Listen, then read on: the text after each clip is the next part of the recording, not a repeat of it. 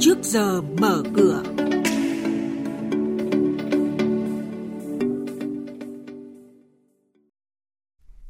Thưa quý vị, thưa các bạn, chứng khoán Phương Đông bị hủy niêm yết vào tháng 4 này, thống kê lợi nhuận doanh nghiệp niêm yết trên sàn Hà Nội, thông tin nhanh về chỉ số chứng khoán chốt phiên trước và một số tin tài chính chứng khoán đáng chú ý khác sẽ được biên tập viên Hà Nho cập nhật cùng quý vị ngay sau đây.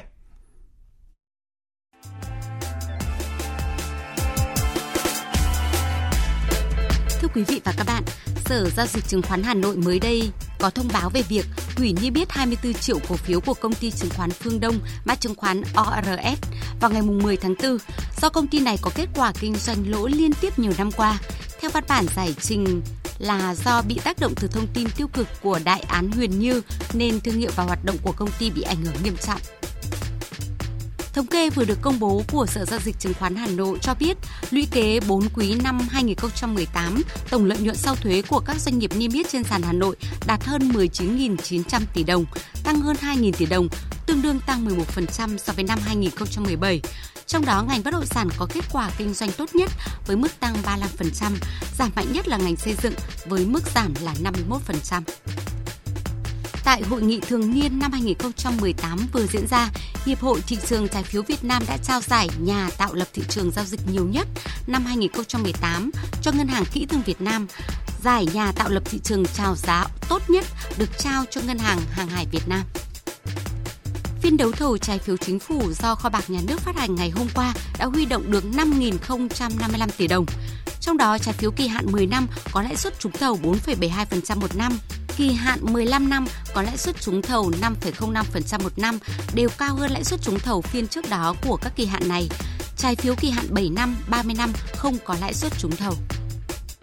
Công ty đầu tư và công nghiệp Tân Tạo mã chứng khoán ITA vừa có công văn xin gia hạn thời gian tổ chức họp Đại hội đồng cổ đông thường niên 2019 không chậm hơn ngày 30 tháng 6 theo quy định tại Luật Doanh nghiệp 2014. Nguyên nhân chính được đưa ra là công ty có kế hoạch cơ cấu lại nhân sự nên cần thời gian thử thách, kiểm chứng thực tế trước khi trình đại hội đồng cổ đông thông qua nhằm bổ sung nhân sự cấp cao cho chiến lược phát triển công ty. Theo thống kê trên sàn giao dịch chứng khoán thì ông Trần Hùng Huy, Chủ tịch Hội đồng Quản trị Ngân hàng Á Châu, mã chứng khoán ACB, đã mua vào gần đủ số 4 triệu cổ phiếu đăng ký mua đợt này. Giao dịch được thực hiện từ ngày 6 tháng 3 đến ngày 11 tháng 3 theo phương thức thỏa thuận. Số tiền mua là khoảng 113 tỷ đồng. Sau giao dịch, ông Trần Hùng Huy nâng sở hữu tại ACB từ hơn 40 triệu cổ phiếu lên hơn 43 triệu 800 nghìn cổ phiếu, đạt tỷ lệ hơn 3,5% vốn.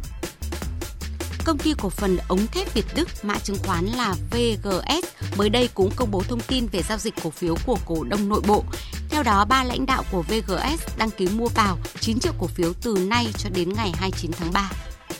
Còn về diễn biến giao dịch trên thị trường chứng khoán, phiên chiều qua, số mã đỏ giảm điểm đã chiếm ưu thế tại các cổ phiếu vốn hóa lớn, trong khi nhóm ngân hàng phân hóa mạnh và nhóm dầu khí vẫn chìm trong sắc đỏ. Tuy nhiên, các chỉ số chứng khoán vẫn đóng cửa ngày giao dịch hôm qua với màu xanh tăng điểm. Cụ thể là VN Index sẽ mở cửa thị trường sáng nay ở 1.008,4 điểm, HNX Index là 110,02 điểm, còn chỉ số Upcom sẽ bắt đầu với 57,09 điểm.